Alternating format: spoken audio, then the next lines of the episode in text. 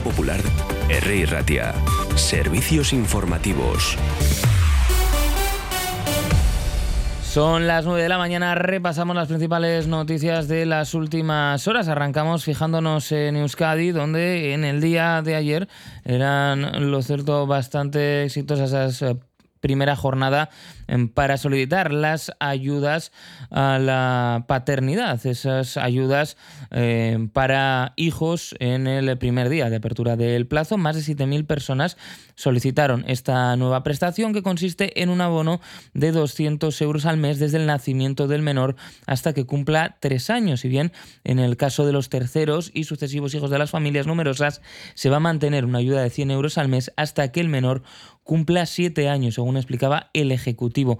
La apertura de solicitudes se producía en el día de ayer y con esta aportación las familias vascas van a percibir de forma directa 7.200 euros por hijo o hija y otros 4.800 más en caso de terceros y sucesivos hijos, por lo que la prestación podría llegar hasta los 12.000 euros, una ayuda que se sumará a las deducciones fiscales y otras ayudas e incentivas como la gratuidad de las los apoyos a la emancipación para jóvenes o las ayudas a la conciliación de la vida familiar y laboral. Por otro lado, en Euskadi nos fijamos eh, también en que se sigue dando vueltas a esa posibilidad de que el próximo año, el 8 de marzo, sea festivo, en 2024. Lo había propuesto Idoya Mendía. Había habido algunas eh, críticas en torno a la falta de consenso a la hora de proponerlo, aunque, bueno, pues apuntaba en el día de ayer que esto se va a estudiar cuando se establezca el calendario laboral para el próximo año y decía Mendía que hasta ahora solo habían escuchado eh, críticas eh, que de lo que hablaban era de la forma no del fondo de la cuestión. Por otro lado, en Osakidecha la situación que sigue siendo complicada y los sindicatos no van a acudir o no acuden a la mesa sectorial convocada por Osakidecha porque consideran que tiene nula voluntad negociadora. Lo explicaban los sindicatos HLA, LAB, SME, Comisiones Obreras y UGT, que hacían público ese comunicado en el que anunciaban que no van a acudir a esas reuniones convocadas por Osakidecha. En el escrito, las seis centrales sindicales explicaban que pese al clamor de la plantilla y la ciudadanía, eh, expresado en las manifestaciones convocadas el pasado fin de semana en las capitales vascas, se encuentran de nuevo con el orden del día que Osakidecha ha optado por permanecer ciega y sorda y hacer caso omiso a las peticiones planteadas, decían en ese comunicado los sindicatos. Y el puerto de Bilbao va a invertir 200 millones en su nuevo plan estratégico 2023-2026 que presentaba en el día de ayer el presidente del puerto de Bilbao, Ricardo Barcala. Y luego también con el nivel de inversiones que tenemos que tenemos ya acordado y que vamos a hacer en este periodo, que va a ascender a 200 millones de, euros, pues vamos a tener ahí unas tensiones económico-financieras importantes, pero gracias a la buena gestión que se ha hecho en ese ámbito hasta el momento, estamos en una situación saneada, de fortaleza, no tenemos deuda real y por lo tanto podemos abordar ese posible endeudamiento que haya que hacer de cara a esas inversiones. Además, nos fijamos en otras cuestiones en el Estado, muchos ojos opuestos en la decisión de Ferrovial de trasladarse a Países Bajos.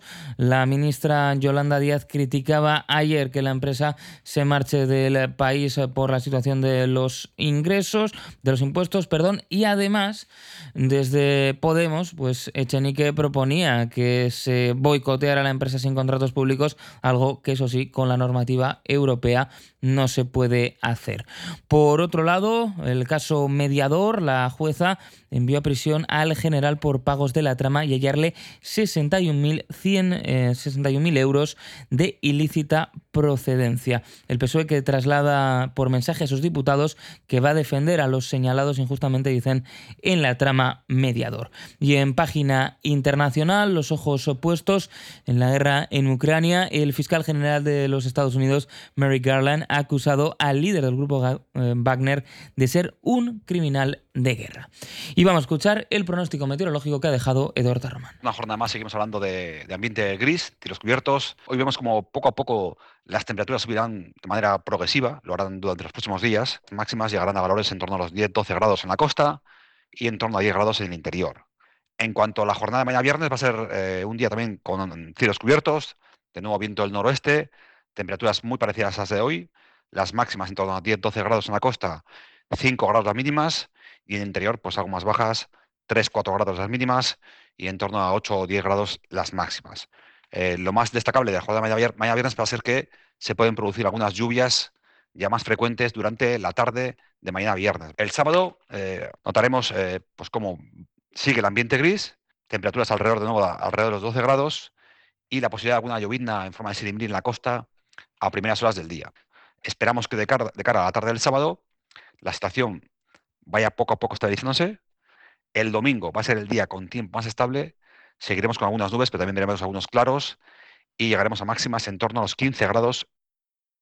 BBVA patrocina la información bursátil que les ofrecemos a continuación. Con la app de BBVA tienes toda la información para decidir mejor en temas de inversión y ver a diario cómo evoluciona tu dinero. El IBEX vuelve a preocuparse por la inflación. Las tensiones inflacionistas las traban ayer las bolsas, de ahí la expectación que genera hoy el dato del IPC de la eurozona. El IBEX aguarda novedades con nuevos recortes y sin eh, apoyos alcistas. Abre con caídas del 0,58% hasta los 9.269 puntos. ¿Y qué hago con la calefacción este invierno? Porque lo de que mi casa se parezca al Polo Norte no lo termino de ver.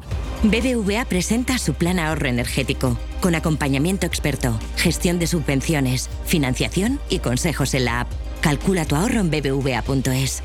BBVA creando oportunidades. Tenemos 6 grados en el exterior de nuestros estudios, nos fijamos en las carreteras a esta hora de la mañana, eh, tenemos un accidente sin herido en este caso en la B30, en el kilómetro 24, eh, ha afectado a un carril a la altura de Lezama y está generando eh, retenciones en este caso en dirección cruces, es donde se están produciendo esas retenciones. En el resto, tranquilidad a esta hora de la mañana. Sí que tenemos, como es habitual, tráfico denso en la carretera de la avanzada en Leyoa hacia Bilbao. Enseguida llega la tertulia, las noticias vuelven a las 10 de la mañana.